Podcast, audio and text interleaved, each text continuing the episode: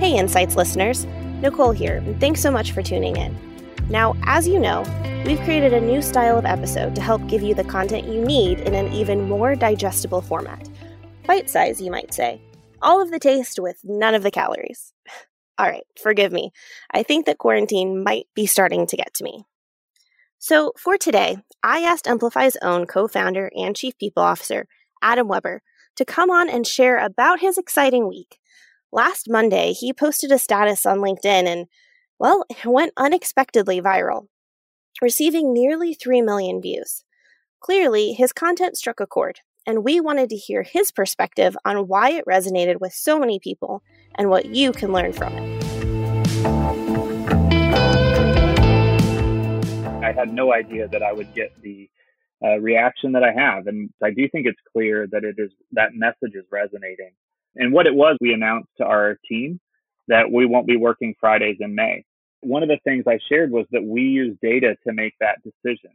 And one of the most common questions I got was, well, how did you use data to drive that, to make, to arrive at that? So what I thought I'd do was peel back the curtain and share how we did it. Emplify, we're an engagement measurement company, and so we use our own engagement data to inform our own decision making. And in addition to that, we've been running this COVID specific assessment for over 1,600 companies. And so we also are looking at the metadata and those trends. So let, let me first start by our own engagement survey and share what I found from our company. So we were we, we measure 17 drivers and 15 of them were doing great and two of them were what we call in the red uh, one was capacity which is a belief that the organization enables employees the emotional and psychological resources needed to invest in their roles and then the other one that was low was rest. The organization gives employees a sense that they can take time off when they need it. And so when you combine those two drivers together and know that everything else was strong the data was clear is that we as an organization had to do more than just tell our people to take time off when they need it, which is what we've done historically as an unlimited PTO company. And in addition to that, we layer in looking at, you know, with this, this new COVID specific tool, we've been analyzing the data of more than 16,000 employees who've signed on in just the last month. And what we've seen across the board is really similar. Like we're not alone. There is a like employees are experiencing a type of burnout that they've never experienced before.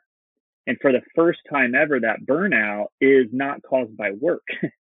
it's caused by life outside of work. And so it's this balance. It's not just that people, many people are working from home for the first time.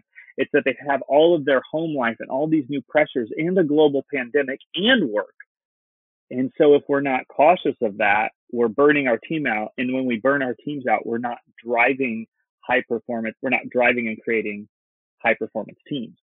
And so I share all that to say that when you use data to inform your decision making, you can make bold decisions and you can feel confident about them.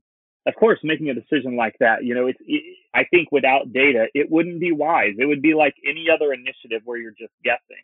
But because we had the data, we felt confident in that data. We were able to, to show courage and be bold and do something unique.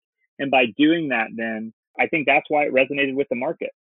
And so my hope, I guess, for other leaders is the same is that this is a season for bold leadership to really step up and to give you confidence in this season, cre- using data as the foundation of those decisions is one of the ways that you can have confidence when you're making decisions during an unprecedented time.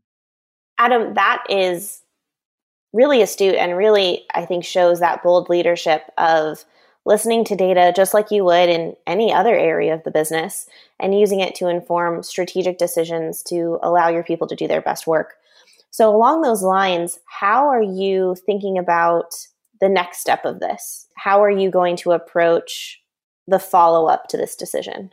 Yeah, great, great question. Well, first, I'll say we made this decision really specific and timely. Like one of the reasons we measure every quarter is so we can make real time decisions that are in this moment. And so initially our thought is that this is a decision for right now. And how long it lasts, I'm not sure. What I do know is that this is what our people need the very most right now in this season. And what we're going to do is we're, we're going to monitor it. We're going to look over the next month and, and see what happens to productivity and what happens to engagement inside the company and all of those factors and then assess. Uh, we're definitely going to share back our learnings too, because we have, you know, people are curious how this is going to impact our business. And then when we get, you know, as we get a little bit closer to the month, this again is we're we're just a week into this, so we'll assess and then make the best decision using data for that moment in our business as well. Thanks so much for joining us this week for this Bite Size Insights. Don't forget to subscribe so you never miss an episode. And in the meantime, if you have questions or topics you'd like to see us cover, please go to emplify.com slash questions. That's E-M-P-L-I-F-Y dot com slash questions and let us know what's on your mind. Stay safe, stay sane, and we'll see you next week.